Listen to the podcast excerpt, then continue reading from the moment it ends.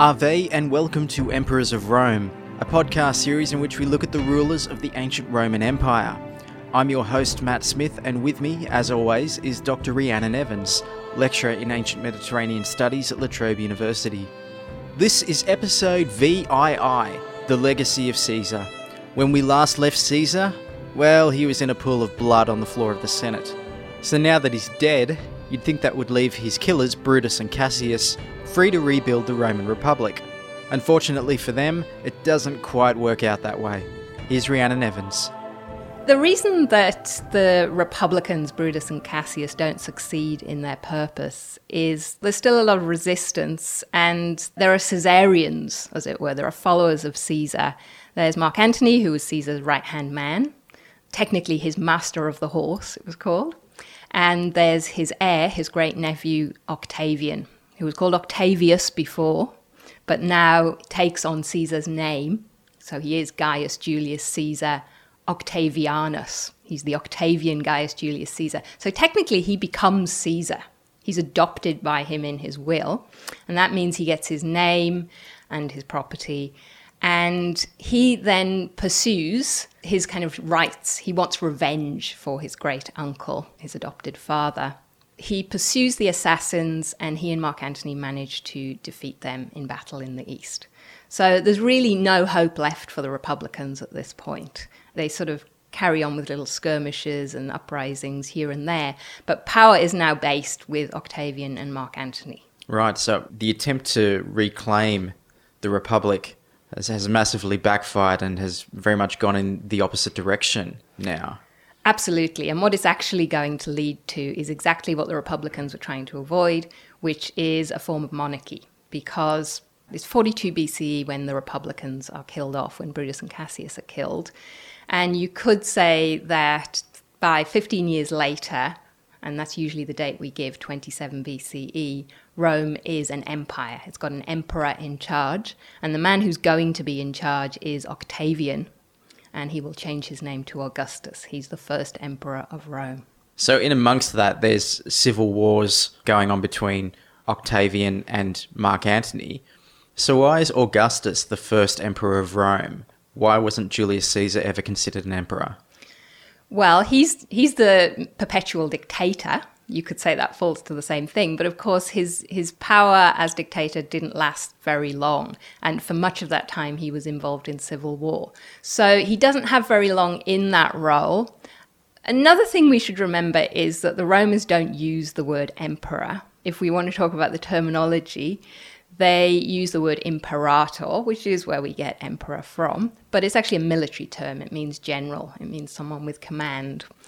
Octavian gets that name, but he also, more importantly, gets the name princeps, which means first man.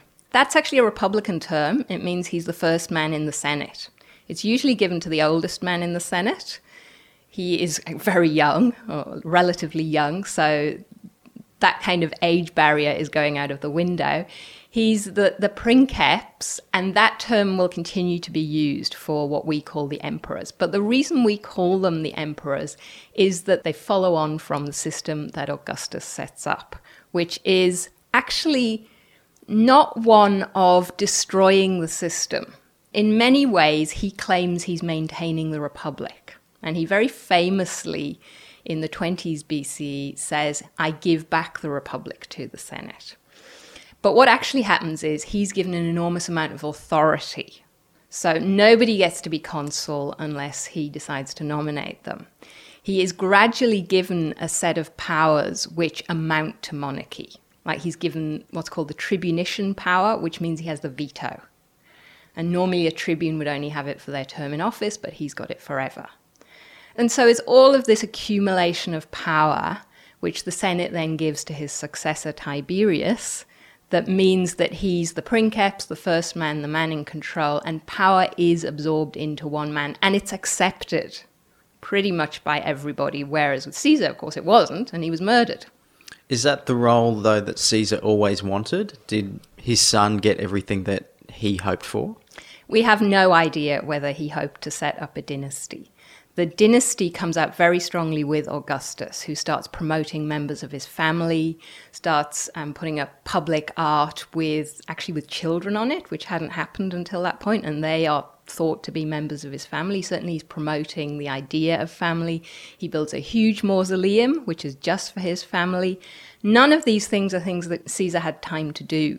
We just don't know whether he was thinking of a dynastic arrangement or whether he was thinking of having sole power himself. He does seem to have wanted to put himself in a position that's beyond the power of the Senate to take it away from him. So, in the aftermath of Julius Caesar's assassination, how was he remembered by Rome? Well, his funeral is a great occasion, and as I said in an earlier podcast, funerals were big occasions that Julius Caesar had made use of himself.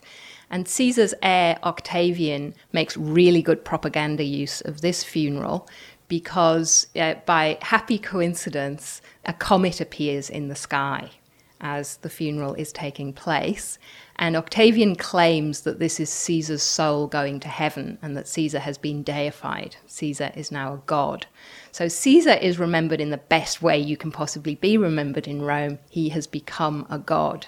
He is now Divus Julius, the divine Julius, not just Julius Caesar. But the great thing for Octavian is that he can now call himself son of a god. Divi Filius, and he puts that on all his coinage. He loves that idea. That gives him this great status. So his family is not only now related to Venus through many, many generations, he himself is related to the divine Julius. And he builds a temple to Julius Caesar, puts a cult statue of Caesar in it, statues of Caesar everywhere. People are not allowed to forget that this is what Caesar's become and the, the kind of ongoing authority and effects for Octavian. Now, Caesar wasn't in power for very long, so what did he do about uh, Caesar's legacy and what he'd left behind? Because there were a lot of building projects, weren't there, that were left half finished? There were, and he was actually beginning this while he was in Gaul because he didn't want the people in Rome to forget about him. So, building monuments is a great way of getting the Roman people to remember who you are and the amount of money that you've lavished on them. Caesar had, for example, built a new Senate house. The Senate house had been burnt down during all of the, the ructions in Rome in the 50s. And he'd very cleverly done two clever things, actually. One was that it was now the Julian Senate house. You can see how his name is appearing everywhere. And the second was that he moved it slightly. He didn't build it along the same alignment as the previous Senate House because he wanted to build his own forum, the Forum Julii, uh, which he, he built this, this beautiful structure next to the Forum.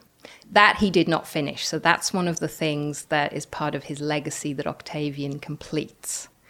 So you've kind of got this challenge to the history of Rome in a way. You've got the Roman Forum, which now has a Julian Senate house in it, but right beside it, you've got a much more regular, because the Roman Forum's a bit higgledy piggledy, it's grown up over centuries. You've got this much more regular rectangular structure with beautiful colonnades and a central temple, uh, sort of at the apex, which is a temple to Venus. Lest you forget that Venus is the, the guardian goddess and ancestress of the Julian family. And Augustus, Octavian, perhaps we should call him at this point, has a lot at stake in completing this. It's a way of memorializing his father and his family and make, making people remember him and his connection to Julius Caesar. There are other buildings that are left unfinished too, uh, which Octavian does some quite clever things with. Uh, there's a, a theatre that's being built down by the, the Tiber and Octavian completes this and he names it after the man who he had named as his heir, a man called Marcellus, who's his nephew. So it's the theatre of Marcellus. But that, in fact, was begun by Julius Caesar. So because that's completed a little bit later, what Octavian stroke Augustus is doing is quite clever. He starts off by talking just about Julius Caesar, completing buildings that are about Julius Caesar, and after a little bit of time, he's starting to move on to his own legacy. So the legacy of Julius Caesar is very much of Octavian, Augustus, and what's going to come after Augustus. As far as emperors go, Augustus was quite successful, and he was a much more successful person in charge than Julius Caesar was. So, how did he get it right as opposed to his predecessor? Well, one thing he didn't do was give any mercy to his enemies. Caesar was famous for his clementia, his mercy, and he did forgive the people who had fought against him in civil war by and large.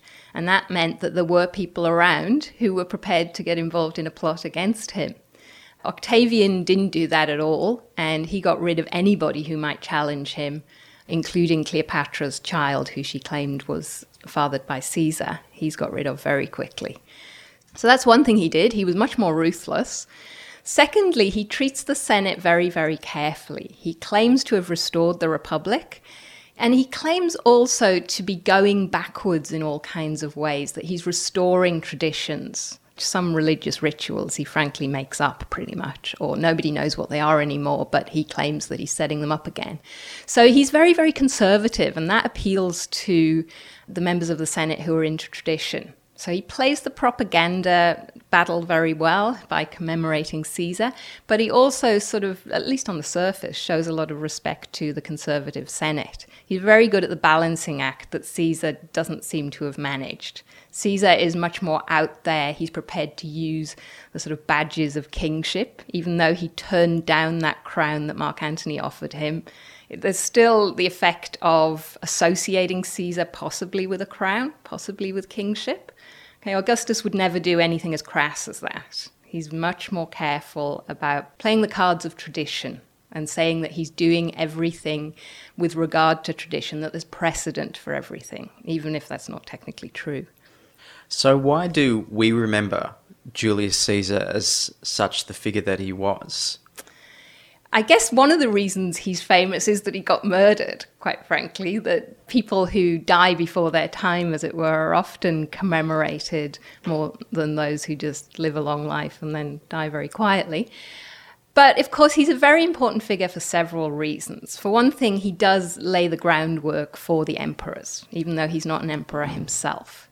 He's really the last figure of the Republic, the figure who both brings about the end of the Republic but is not part of what comes afterwards. And also, he's a very successful military figure. Of course, he's not alone in this in Rome.